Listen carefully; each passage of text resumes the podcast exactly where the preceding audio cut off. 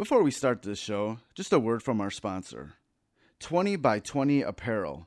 Founded in 2015, 20 by 20 Apparel brings original tributes to pro wrestling's classic arenas, moments, and events. They look to spotlight the bloopers, bleeps, and body slams, along with the biggest, smallest, strangest, and strongest that pro wrestling has had to offer.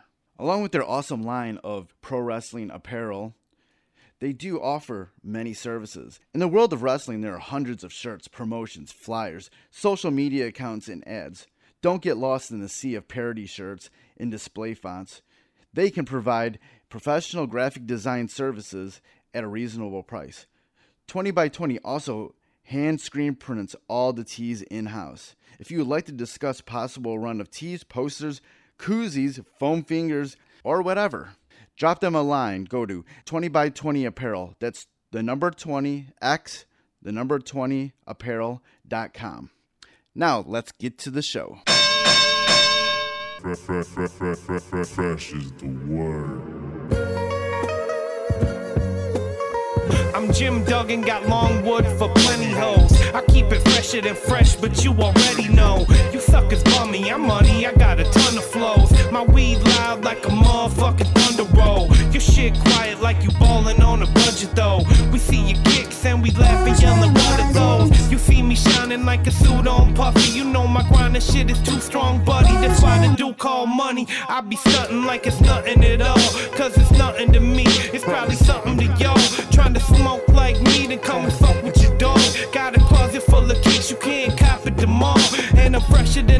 than you can tell it's in my essence. Bitch, you see the way I'm rapping, yes, I do this shit to death. I tell I'm running out of breath, I tell somebody cut a check. But either way, you know it's fresh, and either way, you know it's fresh. Fresh, we fresh, Fresh, fresh, fresh, fresh, goddamn it, we fresh. Fresh, fresh, goddamn it, we so damn fresh. Welcome to the Fresh is the Word podcast. I'm your host, Kelly K. Fresh Frazier. And on Fresh is the Word, we like to deliver wisdom through great stories from the minds of bright creatives of pop culture. Through those stories, we like to dissect the journey of our guests and present actionable lessons and advice for our listeners, no matter what career or avenue of artistry they pursue. In this episode's guest is DJ Nu-Mark, a member of the hip hop group Jurassic 5. Recently, Nu-Mark released his new solo single, Zodiac Killer, featuring Method Man of the Wu Tang Clan, a song that came together while both are currently on the TBS Celebrity Rap Battle Series, Drop the Mic. During our chat, we talked about the making of Zodiac Killer, working on Drop the Mic, how he got into music, and the inception of Jurassic 5. But before we get into this interview with Nu-Mark, I definitely want to give a shout out to Knox Money, Bang Belushi, and Foulmouth for the theme music for Fresh is the Word. And also want to remind you how you can support the podcast. You can always go to freshthepodcast.com and share any links for any of the episodes on any of your social media platforms. And you can pretty much subscribe to Fresh is the Word anywhere where podcasts are streamed these days. And that includes Apple Podcasts, Anchor, Stitcher Radio, Mixcloud, Google Play, TuneIn, Spotify, Breaker, Castbox, Overcast, Pocket Cast, Podbean, and Radio Public. Just type in Fresh is the Word and it should come up. And if you want to leave a rating and a review on any of those platforms, that would be great, especially Apple Podcasts. That would definitely help out the show. And if you want to uh, hit me up, you can always uh, send any questions, comments, anything you want to send. Uh, you can email me at djkfresh at gmail.com, or you can follow me on Twitter and Instagram at kfresh is the word, and on Facebook at facebook.com slash kfresh. And you can also follow Fresh is the Word on Twitter at Fresh is the Word with IZ as the is, and on Instagram at Fresh is the Word Podcast, and on Facebook at facebook.com slash Fresh is the Podcast. All right, let's get into the interview with DJ Nu-Mark. You just released this uh, new track with uh, Method Man. Uh, it's called uh, Zodiac Killer. Um, how did that uh, collaboration come about? Yeah, um, I'm on a show right now, a television show with uh, Method Man as the host, and I'm the DJ. It's called Drop the Mic, and it's uh, a television show where celebrities rap battle against each other. It's comedy, and uh, Right. It, it, while I was recording with him, I was two years deep into a project called Zodiac Tracks, where I mix um, important artists in their respective zodiac sign using all vinyl on my Facebook um, video feed. And so I was at the end of the series, and I was like, you know, it'd be nice to put all the mixes out and um, give everybody who's been so kind and supported me um, an exclusive track with someone dope. And so I was uh, next to Meth, you know, every day on set. And so I asked them, you know, to hear a track, and he put the headphones on, and he was like, you know, oh, he was like, I'm, I'm fucking with this new. I was like, okay, dope. And then um, we recorded, and uh, we made Zodiac Killer, and um, he, um, you know, I kind of told him what I was looking for. It's actually perfect for any Wu Tang member because they're they're good at like sticking to a topic and like really flushing it out. And I- I knew he would kill it, and sure enough, he knocked it out in like one take. It was, it was a crazy recording session. It was it was like one of the most memorable recording sessions I've ever had. Actually, was. Um, I kept saying to myself, if I if I did more sessions like this, I would have much more time for uh, for leisure. And just knock it out that quick. nice. How did you uh, get um, first get linked up to be on the show? Drop the mic. Yeah, um, I did a um, a charity event um, here in LA with uh, uh, Seth Rogen through a guy named Matthew uh, Bass or Bass. I'm not sure how to pronounce his last name. I, I feel bad because I DJ'd his wedding. I think it's I think it's Bass, and I think I think it's Bass actually. Um, anyway, uh, they reached out to me because they saw my um, toy set, um, which is a, a, a DJ set I do where I rig all children's toys into my Yeah. um, DJ setup and I play them like their musical instruments. Right. And so they wanted me to do that set for a charity um, called Charity for Hilarity, uh, which uh, helps uh, Alzheimer's uh, patients. So I did that set there, and um, James Corden was in the crowd, and Jensen Karp was in the crowd. Um, uh, Jensen is the producer for Drop the Mic, the television I'm on the television show I'm on. He's one of the producers, along with uh, Ben Winston um, and he saw me in the crowd, and I I heard that um, James Corden said, "How is this guy on camera? Has he ever done to television? He would be perfect for the new show." And so then they kind of cold called me, and uh, went into the office with uh, management and talked to them, and next thing you know, I was on the show. Oh, awesome. How's how's how has your experience been uh, doing drop the mic? it's interesting. I've never done television before, eh, or at least I've never done television on a consistent basis. I've, I've been asked to perform on television, like I've done Letterman, you know, like as you know, uh, a member of Jurassic Five, like performing, but I've never been like responsible for part of the production, right, or part of the entertainment value of a show. And um, I didn't realize like how how last minute everything is. Like you know, everything's everything's like okay, that's not going to work. Let's, do, let's try it like this and it's kind of dope actually in, in a way because it's, it, it it teaches you how to like um how to come to an end result you know means to an end you know at, Yes. at, at by all means necessary sometimes they don't have the talent to come in sometimes um we have to change a cue on uh, some of the music beds sometimes you know you have to change your outfit really quickly but your the camera's rolling or hold on we got to change it i mean everything's like really like i'm not used to that because i'm used to like touring and it's kind of like a set thing and like yeah things change you know on the road but it's interesting. Like I, I it, it taught me how to be a little bit more malleable and flexible with uh, the day to day, um, you know, bumps and grinds. How has that experience sort of worked out into your own projects? Um, drop the mic, you mean? Yeah. Uh, the television show? Um, well, you know, it's we're only on season two here. We just wrapped up season two, so I don't know how how it really is shaping my solo stuff. Uh, I've constantly been doing, you know, solo stuff on the side. Um, I think if anything, um, it's kind of just opened my mind a little bit to different types of uh, musical passages because every artist that comes out or every actor that comes out or wrestler or whoever it is has a different theme to them. You know, it might be a rock theme, it might be, you know, a country theme, you know. So I'm just listening to those types of music and it's just kind of expanded, you know, my um my viewpoint on these different genres. Uh, I've always been open to different genres and I, I try to incorporate as many as I can into my DJ sets, but this is uh, interesting to look at it from a production standpoint. As someone who's been this long time DJ, turntablist, creative. What did you feel like you brought to the table on this show, Drop the Mic? Um, well, you know, they, they wanted someone that was able to fill in sound effects and, and rock the crowd at commercial break and keep the energy up and um, obviously jam with the band and, and, and get the cues proper with them.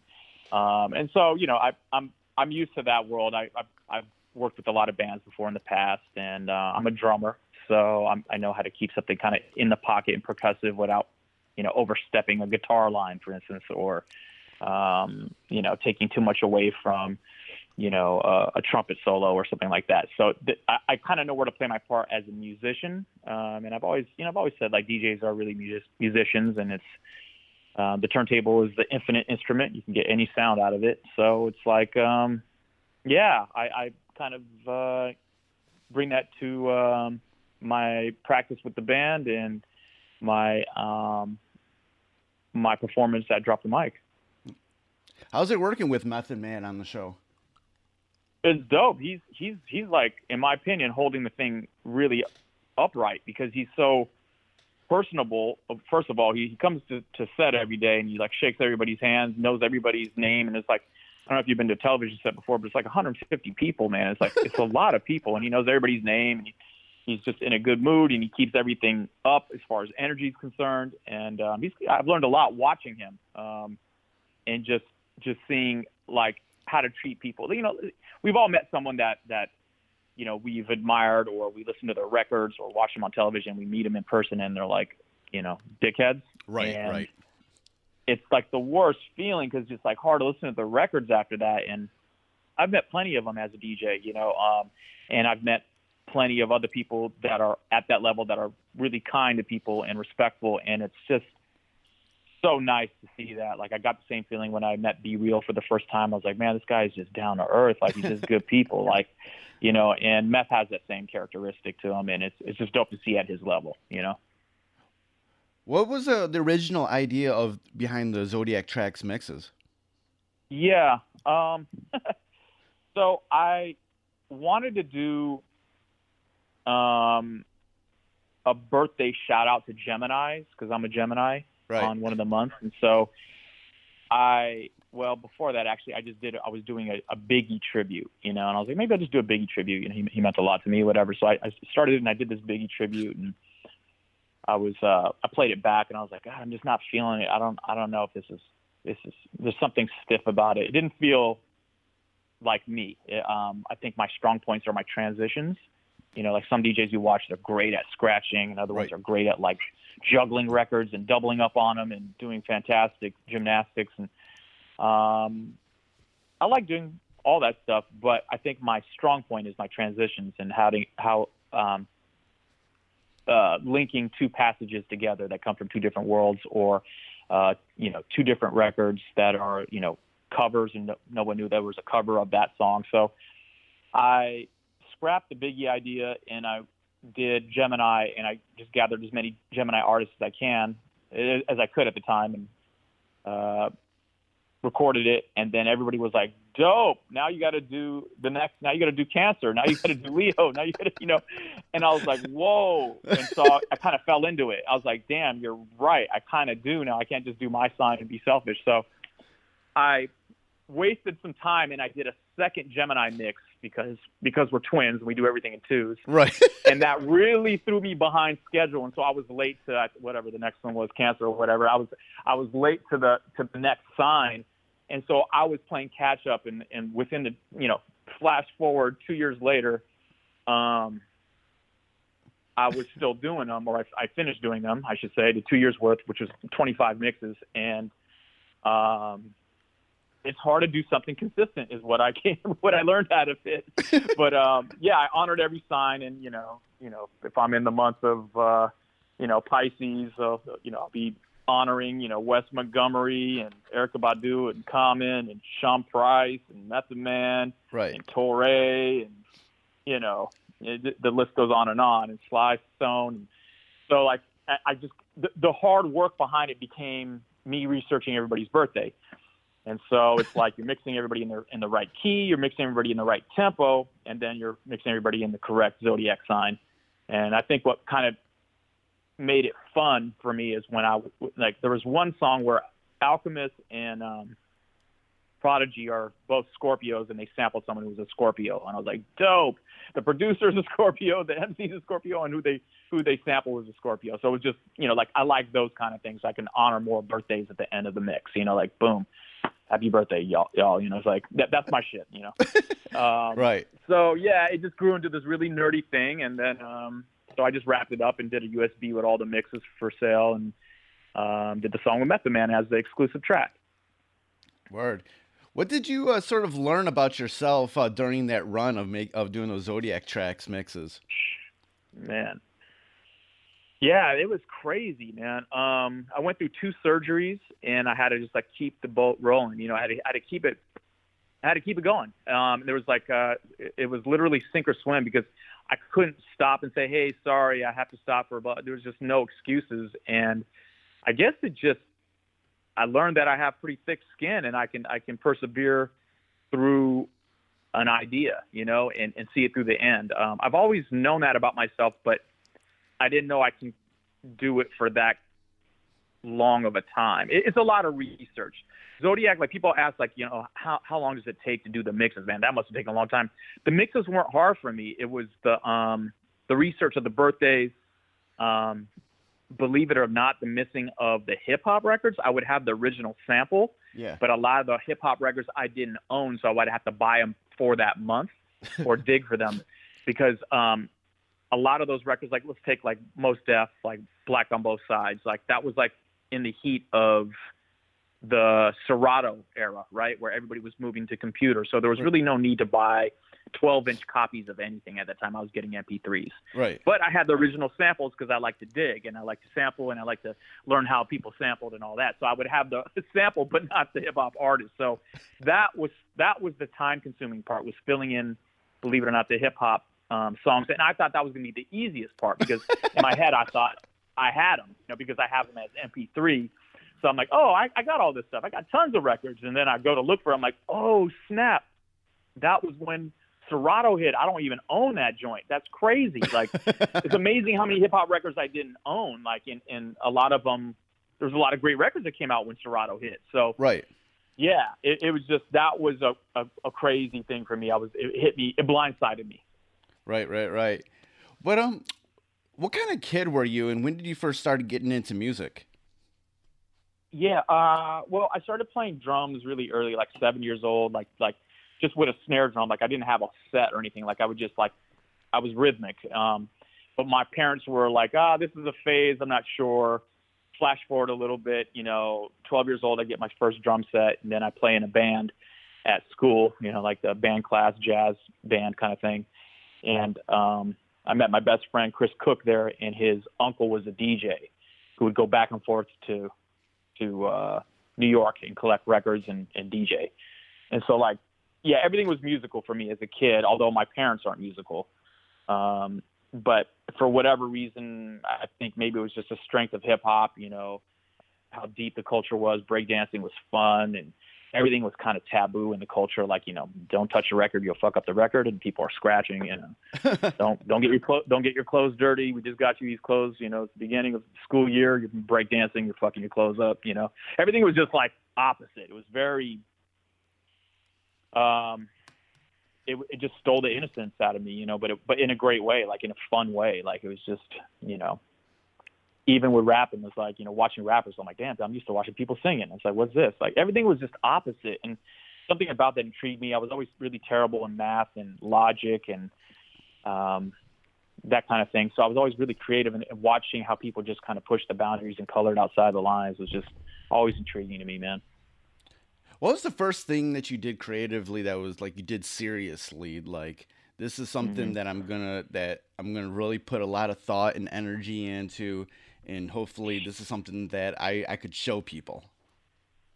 Wow, that's tough to say, man. Um, that's hmm, I can show people. Um, yeah, it would probably have to be at that time where I, I met my best friend in in, um, in junior high when I was about twelve. Um, I joined that band class without any drum lessons, but I was I was practicing, so I was kind of self taught. I had one drum lesson, and then I taught myself after that. I, we, we we couldn't afford drum lessons, so I just taught myself and, and listened to a lot of uh, heavy rock records. So this was like um, pre my knowledge of heavy funk and Clyde Stubblefield and all that stuff. This was like what was around me at the time. I was listening to a lot of like Led Zeppelin and a lot of hard hitting drums. I, I was told that those were the best drummers, and it wasn't until I met my friend Chris Cook that I realized that what ended up being my favorite drummers were were the funk drummers.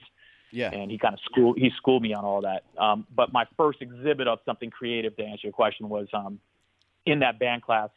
There was always a winter uh, concert for all the kids to come and see in, in junior high.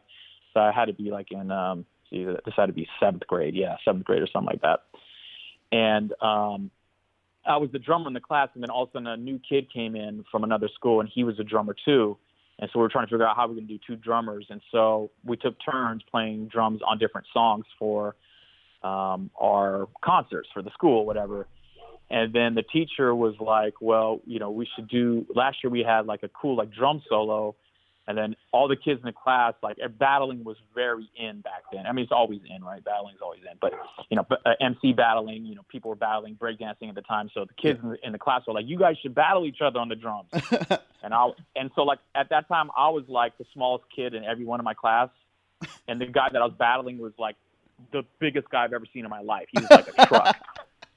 so I battled. uh this kid on the drums in front of the entire school auditorium, um, in front of the whole school for like the winter, you know, the winter concert. And Yeah. it was like I had this set where you could barely see me over the tom toms, and he was like towering over his set, you know, like, and like we went back and forth and battled. out. so that'd be probably be the first like creative display I've I, I uh, yeah that I've, I've accomplished, I guess, or yeah, and, and it was it was nerve wracking, and like my parents were in the audience, and or my dad was in the audience, and and um, you know, girls I had crushes on, you know, and you're going through puberty. It was just crazy, man. Like, yeah, it was like it it, it, it threw away my fear of performance and and uh, let me know that I could like show something creatively all in one swipe. I was just kind of thrown into cold water really quickly, and so it, I think it toughened me up later on as a musician and as a um, performing DJ as well. I, I, I tend not to be scared of too many obstacles now. After that experience, What was uh what what was your uh, what did your classmates say about that after uh, you were done?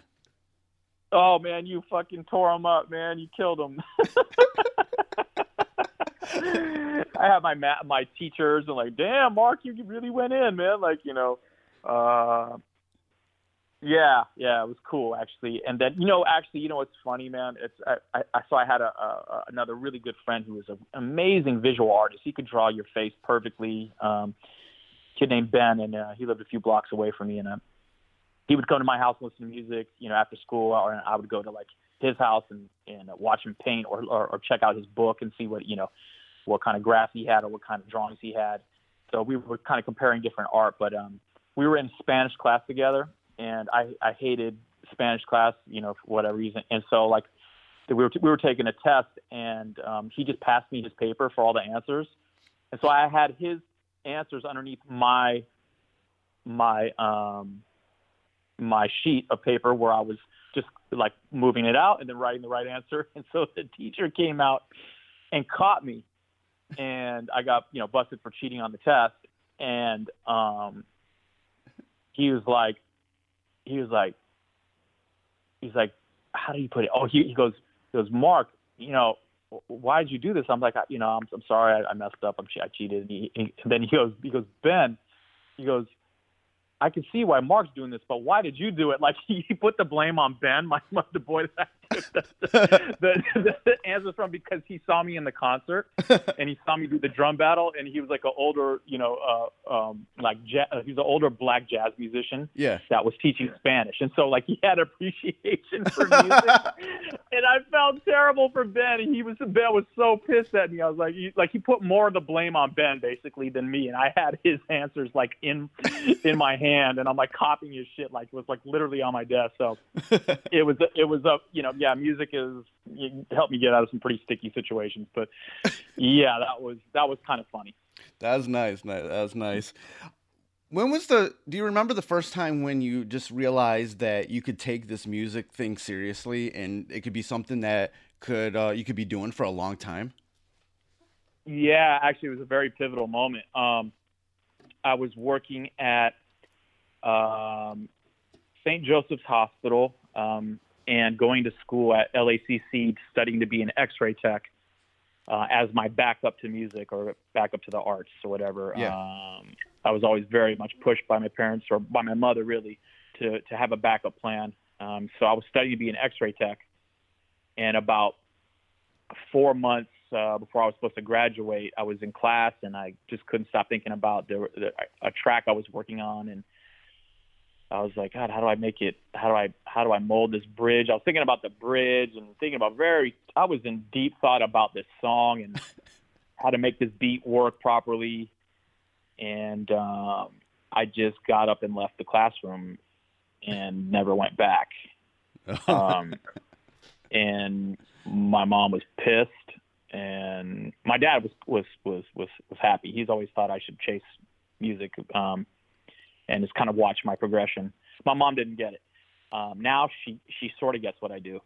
but anyway, I, I, I walked out of class and um, I started touring with Jurassic Five, and uh, we got a gold record, and I haven't stopped touring since. And, and that was ninety end of ninety five or beginning of '96. I can't quite remember, but yeah, and it just it the train never stopped.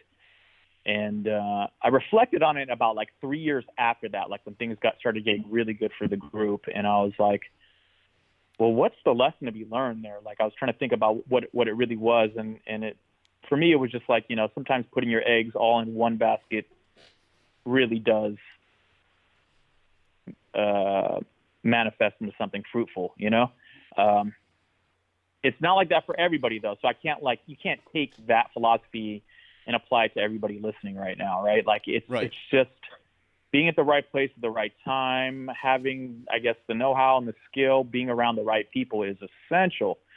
Um, yeah, you know, surrounding yourself with the right people. That's that was that was a really really big one. You know, um, and the older I get, the, the more I reflect on. Wow, I was around the right people and with like minds, and we all had the same vision. And um, and hey, you can snap your fingers, and all of a sudden you don't have the same vision at all, grow apart and everything too, and that happens as well. But at that time, everything just kind of lined up, man, and it was a very scary leap for me. Um, And uh, yeah, I took it. What were you doing when Jurassic Five first formed, and why did this group form? Um, so I had just I, I was doing house parties as a DJ. That's uh, how I, you know, at 13 is when I really, 12 or 13 is when I really started DJing in my bedroom. You know, trying to learn how to mix and had beat up servo turntables on belt drives and everything. And then I met a group of guys named Bum Rush Productions, who I later formed with uh, or, or became part of a crew member, and we would do all the house parties. And um, at the end of that, I started doing like parties in Hollywood and parties in LA, and uh, I met um, uh, Chali 2na, Cut Chemist, and Mark Seven at a rehearsal for a night called Rat Race. Um, Rat Race was live musicians who invited MCs up to perform, or just lyricists to come up and perform. And Unity Committee was one of those groups, and Unity Committee was half of Jurassic Five, which is Cut, 2na, and Mark Seven, and the other half was another group called Rebels of Rhythm, which was Akil and Soup. Um, and when I, I went to the rehearsal, you know, just to, with the band, and I was jamming with them, and I, I was hooking up a, a wah wah pedal to uh, my turntables, gonna get a like a per- uh, um, like a guitar sound out of my cuts or whatever. Yeah. And, and Cut walked in a after not meeting him. He was just like, "Whoa, DJ Hendrix," you know. so we hit it off right away. and uh, yeah, Cut and I got to talking a lot, and um, Cut made a beat and thought it would be cool to have Rebels of Rhythm on it, and then it was next thing you know, uh, Jurassic Five was two groups formed as one plus me, and yeah, that's how it started. You and you and Cut Chemist have these really like way out of the box thinking ways of DJing and making music. You know, what is it like working with him? You know, how do you guys just like kind of work together? Um, well, our our zodiac signs are compatible. That's number one. He's a Libra. I'm I'm a I'm a Gemini. I, think, I think that helps. No, but you know, I think um, we we have a good balance of uh, really focused work and then completely fucking off and, and talking shit and and uh, making jokes. And Cut has a um, a remarkable memory. Like his his his mind works in a very mysterious way where he can remember any detail, any anybody's name, uh, a record label, a year. Like his mind works in a very strange way, so he incorporates that into his humor, and so I end up just on the floor rolling. Um, and so that helps. And so what, what what I'm getting at is we have good breaks in between the um, creativity, or we used to have really good breaks between the creativity, where it's like really intense, like a good 45 minutes of just like bomb ideas and things being laid to track that are next level and groundbreaking, and then a nice hour of just talking shit, and fucking off, and dissing somebody, or talking about how someone dissed the shit out of us. Remember that time that guy broke our record when we handed him our demo and like shit like that. Like you know, uh, like eh, like nothing's like out of bounds when it comes to humor. So it's just it's just it's a good uh, it's healthy for the mind, I guess. You know, like our, our minds were were very like healthy during those periods. Like, okay, yeah, now let's get back to work, you know. And um, we would usually just eat at one place always, you know, and uh, go to some uh, Thai place and then come back home and or come back to either my studio or his studio and then work feverishly through something, and then we would hit a brick wall and go, okay, fuck it, we're, it's not meant to be tonight. Let's let's meet up again another day. And may forget about it and may not even complete it, and, but when we come back to it, um, if there's a reason to come back to it, we would come back to it and knock it out the park. When you look back, you know, what's your fondest memories of those early years of Jurassic 5? You know, when everything was starting to come together because uh, the group would have a lot of success all around the world. Like you said, you were on Letterman. You know, what was the sort of, uh, you know, the your fondest memories of those early years when everything was first starting to come together? Um, huh. There's a lot. Um, it's hard to hard to put it into like one. Um, as far as the early ones, I would say we had one really interesting show, and um, I want to say it was Sweden. Um, I forget the name of the festival, but it was uh, one of the very first festivals we've ever played. It might have been the first festival we played. Um, and we were missing 2na. He was playing with Ozomatli. So the rest of the group went out kind of, mm, you know, we were kind of unsure of how the performance was going to go, if anybody was going to come to see us. We had never been to Sweden. We were we weren't sure what to expect, and um, we were backstage, uh, and the, uh, someone introduced us, and we walked out, and we said, and and one of the members, I forgot who, said, "Oh, oh, maybe it was Soup." I think he said, "Oh, we're on the wrong stage." Um, and our manager Dan was like, "No, no, no." He's like, "No, we're on the wrong stage, stage, Dan. Look at all these fucking people." Like it was like something like twenty thousand people out there. and we caught it on camera. There's a photo of it, and Soup's making a face like, "Oh my god, they're here to see us!" Like we had no idea. Like, um, yeah, we had no idea. You know, the internet wasn't wasn't uh, popping then, and like, there was no way to gauge. Like, we just knew that we got a decent offer at a festival, and we were showing up without 2na, and that show was crazy. Like encores and all kinds of crazy shit we had never experienced as a band. So, yeah, I think that would probably be the most pivotal moment in our, or, well, the most memorable moment for me, yeah, um, as far as fun uh, unexpected uh, ad- ad- adoration, I guess. I don't know. it's crazy. What do what was it about Jurassic Five that you uh, feel like resonated with the audience that uh, led to so much success for the group? Um, well, for a long time we we we, we felt like we never got it, um, especially here in the states. Uh, I, I think I think it was a thing where UK embraced us first, Right. and then um, you know we had been shopping our demo for collectively and as separate entities. You know, myself with a guy named Brother Soul, Cut, Chali, and Mark as Unity Committee, Rebels of Rhythm. Everybody had been shopping their own thing, and then we had shopped the single as well after we became Jurassic Five, and nothing was happening. So we did. We I don't think the group ever felt what you're saying, to tell you the truth. right. Um, I don't think we ever felt like we achieved um,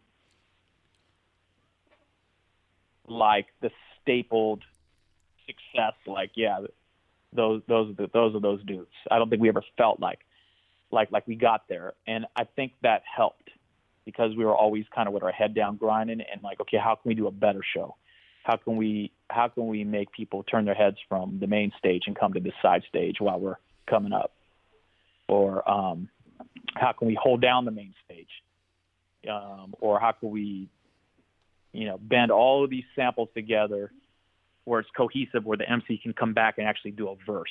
Um, or like, you know, like there was always just it was always a kind of like deep thought, you know Right.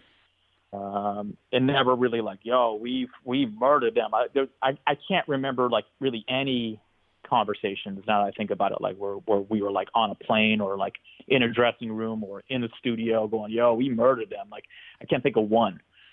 Um, I can think of hundreds of times where we're like, damn, we fucked up on that part, man, or or God damn it, the fucking needle, you know, uh, bent, or um, you know, there was a time where we played uh, Vans Warp Tour, and uh, people were throwing bottles at us, like raining.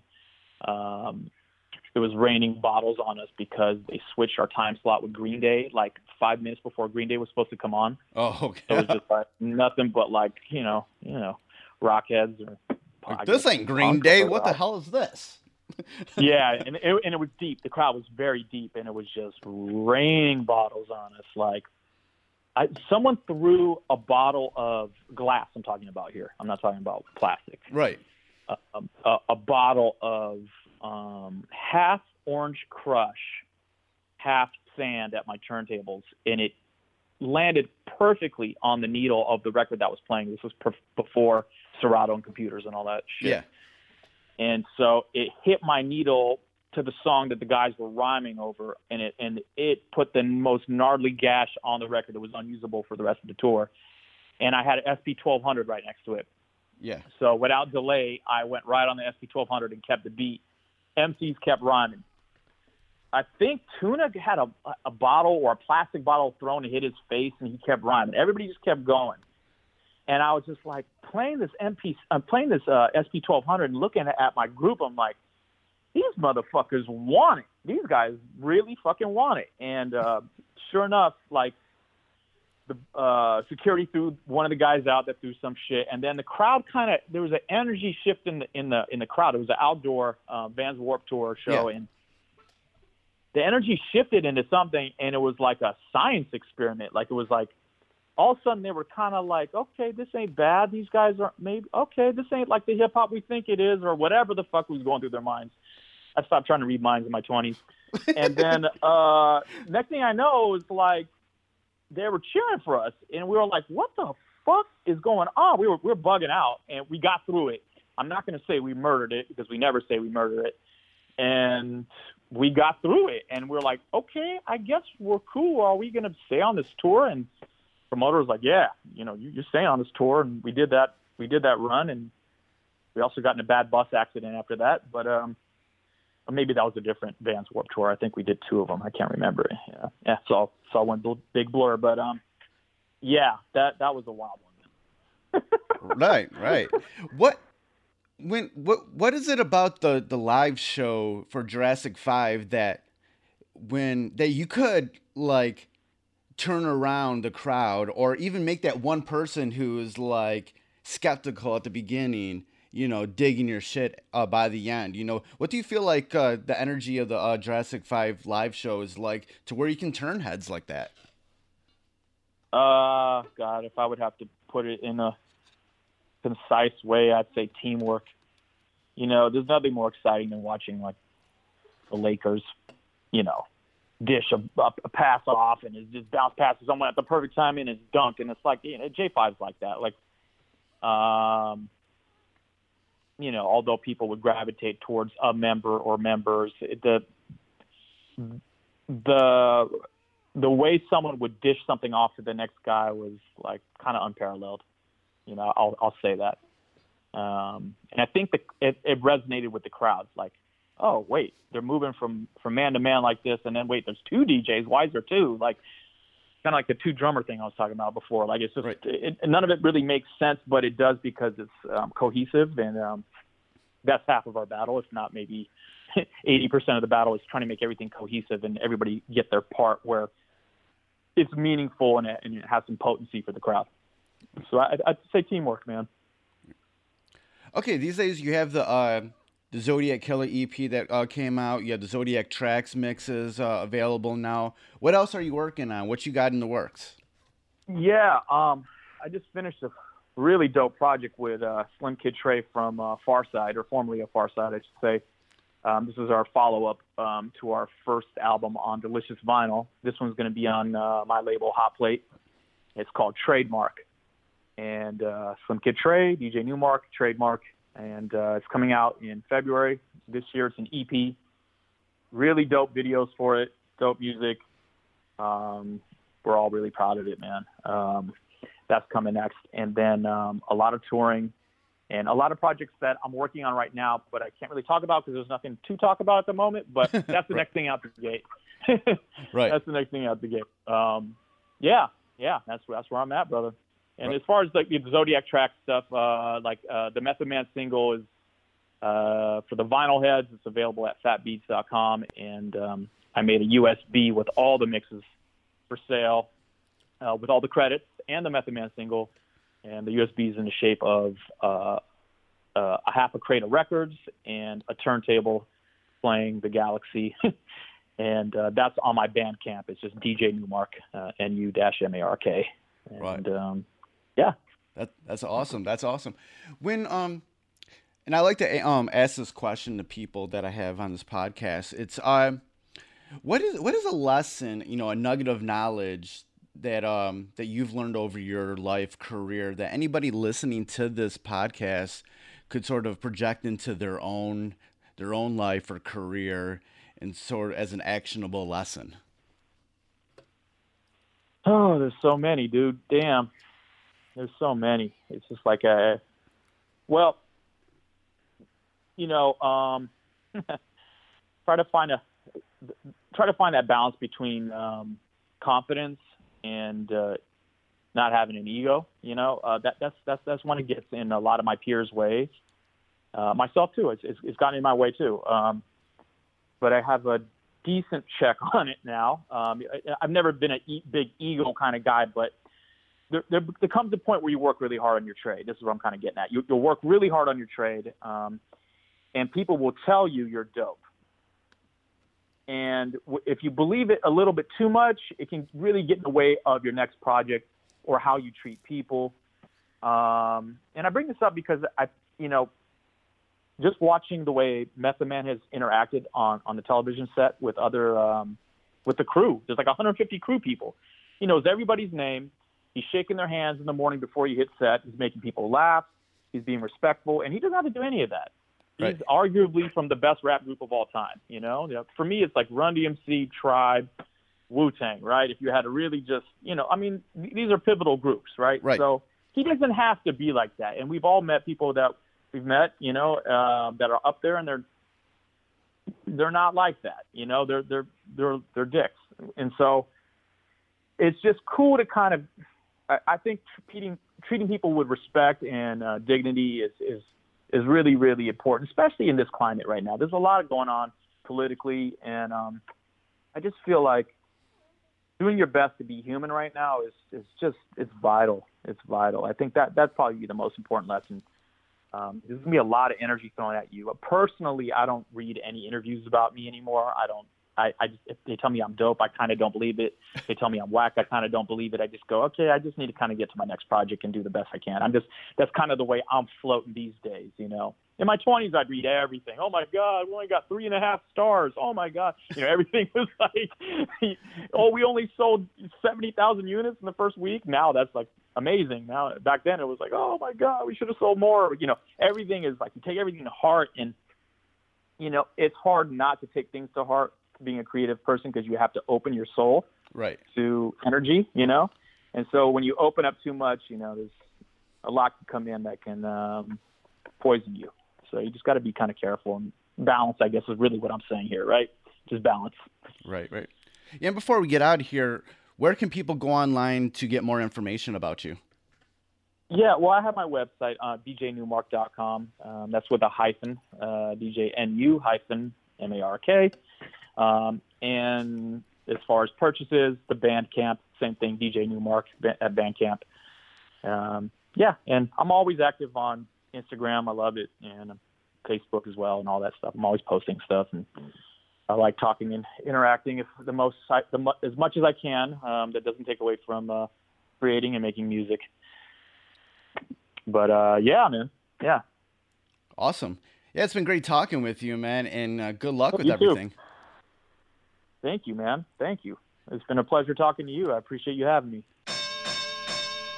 So that was my interview with DJ Nu-Mark all the links to where you can buy the Zodiac Killer 7 inch vinyl, the Zodiac Killer digital, and the Zodiac Tracks limited edition USB are on the show notes for this episode at freshasthepodcast.com, along with all the links to DJ Nu-Mark's website and all of his social media. So that's another episode in the books.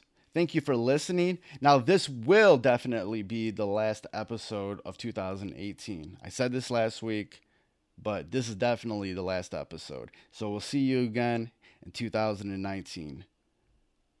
Thanks for listening. Goodbye and good night. Fresh is the word.